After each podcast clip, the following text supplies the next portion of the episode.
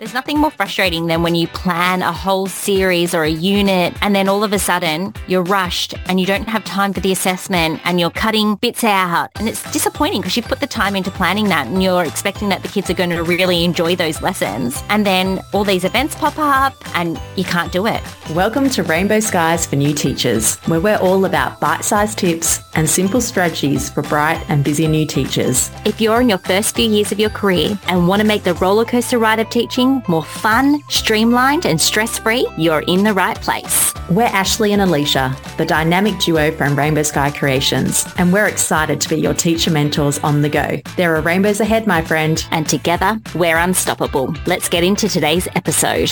Here at Rainbow Sky Creations, we acknowledge the Dharawal people and the Whadjuk Noongar people, the traditional custodians of the lands on which we record this podcast today, where we live, work and learn. We pay our respects to their past, present and emerging elders of this nation and supports the cultural, spiritual and educational practices of First Nations people.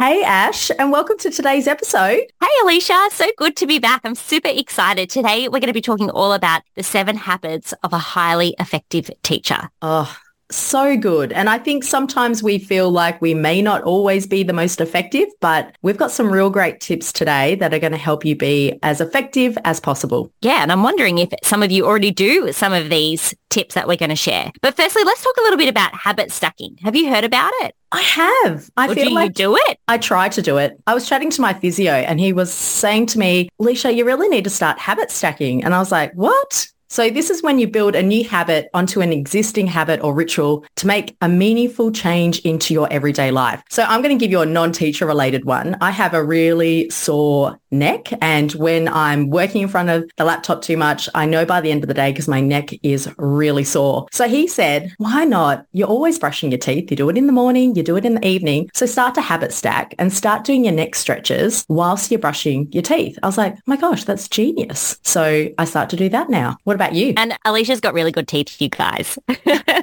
Just side note. You know, I have it stack in my morning routine. And the other day, I actually left part of my habit stack out because I was trying to change my routine. So I love to drink coffee in the morning. Anyone who follows us on Instagram would know that. I get up, go for a walk. My husband feeds the kids breakfast. So I get out of that hectic morning time. And then on my way back from my walk, I stop at my favorite coffee shop, get a coffee, come home and eat breakfast. Anyway, I've been talking to a few health professionals and they've been saying you shouldn't be having coffee so early in the morning. You should have your breakfast, wait an hour or two and then have coffee. So I thought, look, I'll give it a go for a week and see how I go. And I survived without the coffee, but I found I didn't want to go on the walk because I wasn't getting that little reward at the end of it. And I learned about habit stacking for the first time in that book called Atomic, Atomic Habits. Atomic Habits. That's it by James Clear. Such a great read. We'll put the links in the show notes because I have signed up for Blinkist, which gives you a really condensed version of lots of information books because I'm not very good at reading them and highly, yeah, highly recommend. So habit stacking is achievable and we can definitely look at today's episode and talking about ways that you could habit stack as well in the classroom. And we're just having a little think about it going, oh, you're probably already habit stacking and not even realizing that you are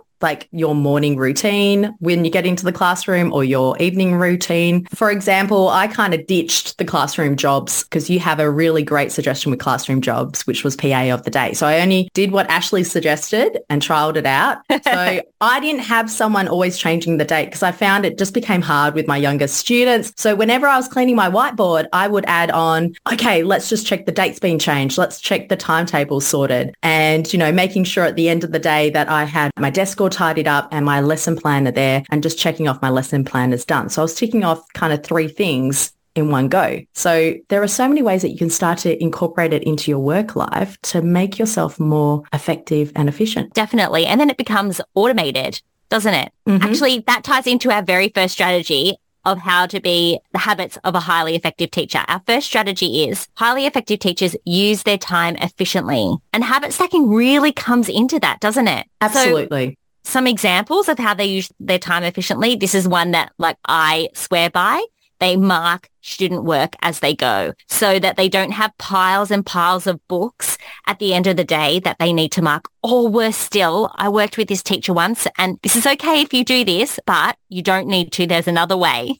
she would take home books in the holidays and mark the entire work for the term in the holidays. And it would take her all the holidays because she'd say, I just don't have time during the term. So what a way she could do any of the things that she loved because she was too busy marking books. So that's one way, marking books as you go. But also, did we talk about the five minute rule last time or was I talking about that on Instagram? Doing things, if you can do them within five minutes, doing them straight away, replying to emails. If you can do that straight away, just going ahead and doing it. What else can efficient teachers do? I, I definitely like it when you know there are regular things that you do each week and just incorporating, slotting that into your routine. So uh, in terms of like going back to the marking, I always found with marking, I might get around most of my class with their marking. And at the end of the lesson, I would say, leave your books open and make a big pile at the back. And just before I'd sneak off to recess, I would be like, I'm going to have five minutes to quickly just check, tick, mark. And with your previous colleague, that would definitely be something we wouldn't recommend because you want to give your students instant feedback or as relevant feedback to help guide your teaching and guide their learning. We'll definitely do another episode about marking, but that would be something where like your walk, where I'd be like, if I get this done now, I get to go to the staff room, have a chat, get something nice to eat, and then come back ready to work. But yeah, using your time and working out as well is doing a little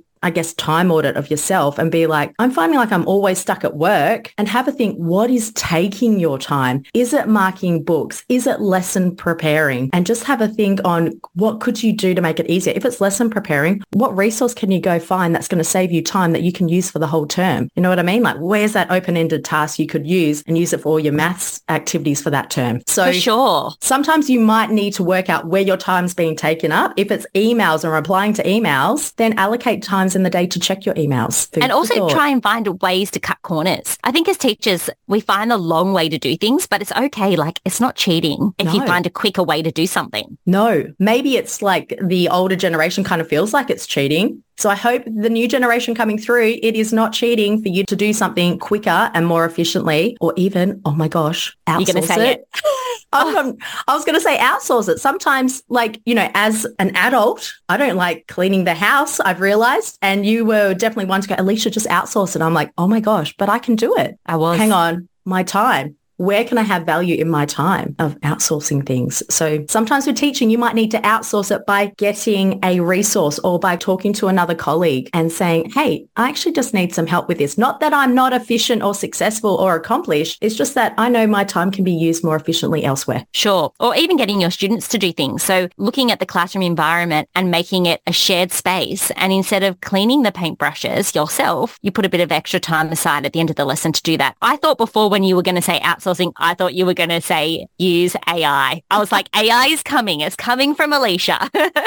you know, I 100% support AI and the ability it can give to save you brain power. Big fans here at Rainbow Sky for AI for sure. Yes. And I know there is a big series of episodes coming about AI and how you can use it to support you and to help you, not to do everything for you, but we'll dive into that another time. So going into our next point, number two, it kind of lines in with the marking and knowing where you're going. So an effective teacher, they're going to plan ahead and know where they're heading with their lessons with what's coming up in the term. So if you think about your daily work pad, that's there to guide you in terms of knowing what's going to be coming up next week. What can I prepare? How can I make my next week or next fortnight easier if I know book week's coming up or swimming lessons are happening? So you're not maybe over planning for those weeks because you're just not going to cover the content. Yeah. And so you don't get caught by surprise with events that pop up as well. Absolutely.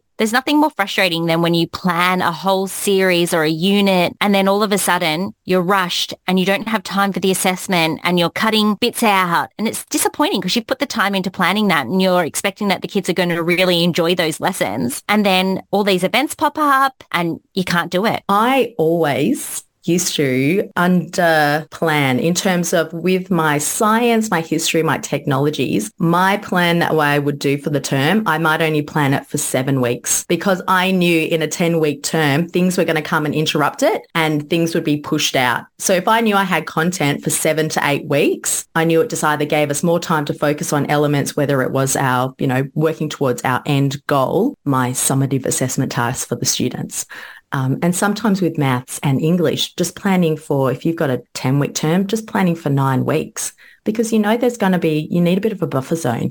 Sure. If that's really clever. Or even with, with your maths, planning for four days out of the five days of the week so that you have that buffer day if you need to go back and review something. If your kids just aren't getting it, like you're giving yourself that time. Another little quick tip before we move on to our next habit that I love to do is in my planner or my daily work pad, the week before an event happens, I always jot that down saying swimming's coming up next week or reports are due next week so that I have a week's lead up in preparation so I just don't turn the page and think, oh my gosh, it's yes. grandparents day this week and I haven't done anything about it or I've overplanned or I've already got Wednesday all sorted. Yeah, absolutely. Even nowadays, I'd get my digital calendar and be like, I have a staff meeting happening every fortnight and I'm just going to schedule it for that term. So I don't need to think back. And if it pops up and it doesn't happen, it's like, woohoo, surprise. Do the same with merit awards. Do the same with if you knew swimming was coming up or any sort of event and you want to do it digital. Because I know we're all about variety here. You can use your planners. You can use digital as well to help you. So that is another little one. For sure. Alisha's, you're a digital gal. I'm a paper gal. All right, let hit me up with number three. They are on top of data collection and reporting from day one. Oh gosh. yes, you don't want to be Alisha in her first, second, third year who was pulling all-nighters going, why have I not put anything into my spreadsheet for the whole term? What was I thinking? Don't be Alisha which is another one with habit stacking. I'll give you an example. You do spelling tests, you do spelling revision, and I know there's a big movement on change with it, which I think is fabulous, but usually you're getting data in terms of how well students are going with learning their phonemic awareness or phonemes, graphemes, all that jazz. So habit stack by you mark it or the students mark it with you, and then they come up and give you the results straight away and you put it right away into your spreadsheet. So you're doing it immediately and it's becoming automatic. And that's how you can use data collection by going, I've marked my student's final writing piece. Okay, I'm going to put that data in straight away or the next day. Don't leave it for ages. Just get it in as quick as you can. And it starts to become automatic. And this habit where you go, I mark, I record the results, analyze it. How am I going to use that to direct my teaching, get in touch with parents, find some goal settings for students and work from there? For sure. I'm a type A person and way more highly strung than Alisha is. And I don't consider the assessment marked and completed until it is in my assessment book. So I've got all of that down and ready to go. And then it makes life so much easier when it comes to writing reports because you've got it all there. You're not going back, having to collect it, put it all in. It's just all there ready to go and you're ready to sit down and write your report. So I think that this one is so important. Start collecting that data or data, as Alisha says. I wonder if you say data or data. we cover both know. camps. yeah, let us know.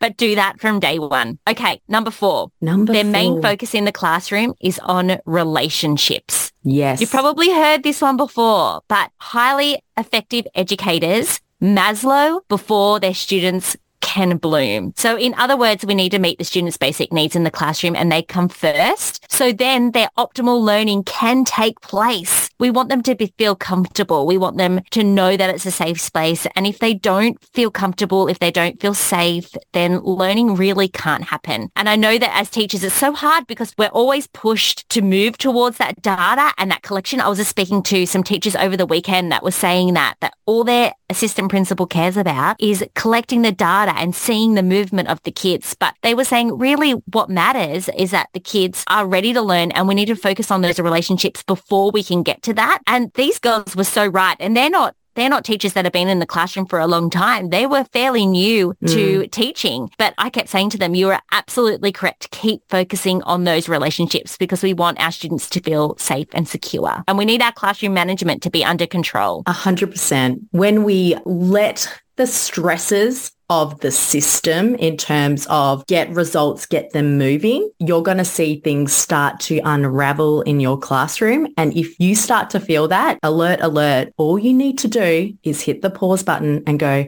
all right, we've got a bit disconnected as a team in this classroom. How can we bring those relationships back together? How can I make students feel connected, feel safe, feel heard, feel validated? We all want to feel validated and it doesn't matter if you're a little human or a big human. So if you're getting that gut instinct of being like, oh, I'm feeling stressed, my kids are feeling stressed, something's got to change. All it is, is you just need to slow down, slow down and find those times to connect and find those fun times. And I think um, Jen Foster, who we love, good morning, Miss Foster, she talks so much about classroom management, behavior management, but it's about having those times to regulate. School is so busy, life is busy, and we just need to find those pockets of time in the classroom to slow down. One thing I love to do when we are learning, and maybe I knew things were getting stressful because I would get tension headaches every week, like tension migraines every week at my school. And I was like, something is not right. one thing we always used to do was turn the lights off and do work with lights off or we'll just put some calm music on and it mm. would just slow everything down and you could see it. You could see that hype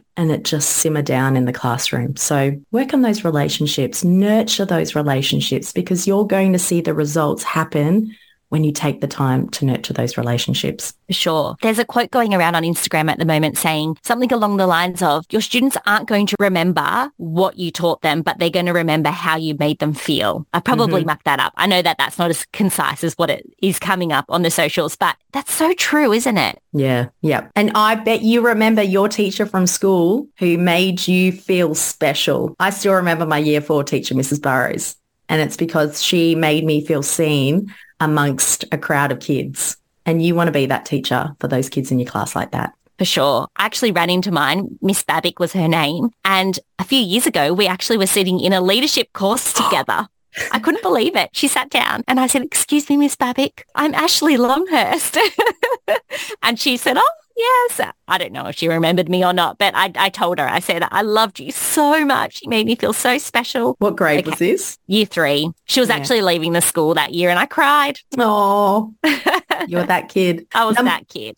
Number five is effective teachers are learners themselves. Lifelong learners. I think it's really important that we bring that love of learning into the classroom because it's contagious. It catches. So great teachers, they are reflectors. They're willing to try new things. They have a growth mindset of, oh, I can't do it yet. They take risks, problem solve. They're open-minded. Oh my gosh, open-minded, so important and dedicated to becoming better. We don't know it all. No one does. Maybe Google. Google does help. But we're always asking our kids or the students in our class, to have a growth mindset, to step outside their comfort zone. And it's good for us to do that too, even just to see what it feels like, because sometimes it really is uncomfortable. Oh, absolutely. And I see it with my little one. We definitely bring this into our household. And I broke something the other day and my little Lena looked at me and she went, it's okay, mummy. Accidents happen and we can fix it. And it's like, yeah, we can. And it's no big deal. It's no big deal if we make a mistake. It's funny when she comes home from daycare and she goes, Mummy, I was a little bit embarrassed today because I did X, Y, Z. And it's like, oh my gosh, like that's what we need to be talking about, that it's okay to be embarrassed. It's okay to be vulnerable. It's okay to be our authentic selves. And if you bring that into the classroom, that is a habit you're going to instill and see students take that home with them and probably have some really real conversations with their parents at home and be like, oh my gosh, this is what they're talking about. this is, you know, great. For sure. That's how you're going to be the standout Miss Babick. Yeah. Absolutely. Okay. Number six. They have a positive attitude and are team players. Oh. Yeah. Move aside Debbie Downers. Every school has one. The resident Debbie Downer. yep. Naming no names. Naming no names. We don't need those negative Nancy's in our life at school. You need to be a team player. Te- being a team player is what will make you successful as a teacher, but also it makes it more enjoyable. Yes. Oh, I was listening to something and it was talking about like what's more impactful, positive, impactful on your life in a not so good way. Should you push more on the positive talk or push less on the negative talk? And the psychologist was saying, you really want to kind of clamp it down on that negative talk. Like that's mm. what's going to really get stuck putting those words out there into the universe. So we're not saying don't talk about having a bad day or that frustrating student. It's just more if that is your narrative every single day about my class is so hard. These kids are so hard. Teaching has changed. I don't like it. I don't like it. That's just going to permeate through your system. But you can have a day where you're like, oh, I'm so frustrated, but let's move the needle forward by putting this in place and I can see it's going to get better and we're going to try new things. So that's what we mean about looking for the positives in a situation, but we agree that you're allowed to feel what you're feeling, but kind of think of the five minute rule of feel it, move on from it and get going with life. You're going to sure. feel better for I was, it. I was listening to a podcast the other day that was saying that if you're thinking negative thoughts, then you start seeing more negative things. So you're thinking the negative thoughts, you're seeing more negative and it's just building upon each other. But then this opposite is true with positive thoughts. And I remember when we were teaching in Dubai, Alisha, I was mm. going through one of those times where I was feeling a bit down about school and I got into that negative trap. And one of the things that I did to change it was I picked back up again my gratitude journal and just every night before I went to bed, I just listed three things that I was grateful for, even if it was the most simplest of things. And it really did help. Yeah, I would agree okay. with that. Number seven. They are ordered and organized. Yes. Yes. You should focus on being as organized as you can for what works well with your brain. For sure. I mean, Highly affected teachers have systems. Coming from a type B place. talking over you, but I'm like, coming from a type B teacher, do this. You will appreciate yourself for it. And one of the things that Alisha and I always say is that I'm the type A and she's the type B in our business of Rainbow Sky Creations, which is really great because we can actually see it from both perspectives. So for me, organization comes quite easily and I enjoy it. And then for Alisha, it's a completely different perspective, but both of us can agree mm. that if you are organized, life is a lot more seamless and not as stressful as a teacher. Absolutely. When you're having those hard days and you've put systems in place, also known as organized, it makes it easier to do those tasks when you're having that tough week. So definitely for me, I know I thrive when I'm in a functional, organized system, especially when I have it, you know, set out for that term or, you know, this is what I always do at the start of term. This is what happens when life gets hard in the middle of the term. And at the end of the term, we tidy up everything, put it in a nice bow package, and then we're ready to start fresh the next term. So putting that time into having your assessment folder, your mm. spreadsheets. What else would you have, Ash, that would help you be organized? A planner digital or paper, but have that planner so you can jot things down. You know when events are coming up. Also, just recently, well, not too recently, but in the last sort of six or seven years, Alisha and I have been using a professional development diary so that all notes for professional development go in the one spot. And Alisha didn't for a while. And I kept saying to her, use this because this is going to help you, especially when you have to go and log your professional development for accreditation. And she may disagree with me, but she did turn around a couple of years later and say, thank you so much for that because now it's a lot easier for me. But also, you're not always thinking, oh, where was that thing? Or I learned that point and I want to go and check on it. You know exactly where it is. Yes. And that saves you time and energy. The other thing is get your Google Drive all ordered and set up. So folders, so you can easily find things and save things as you go. You're going to thank your past self in the future when you do that. Yes, I absolutely agree with this. Don't be the teacher that has to go around to your colleagues and go, so what was that PD we did for the last two years? Because I'm due for accreditation. I need to input it into my profile. don't that be that teacher. Yeah, don't don't be that teacher. so there we have it. That was seven habits of a highly effective teacher. I wonder how many our listeners do. Yes. So quickly, number one, they use their time efficiently. They plan ahead and know where they're heading. They are on top of data collection from day one. Their main focus in the classroom is on relationships. Number five, they are learners themselves. They have a positive attitude and are team players. And lastly, they are ordered and organized in brackets to the best of their ability. Good one.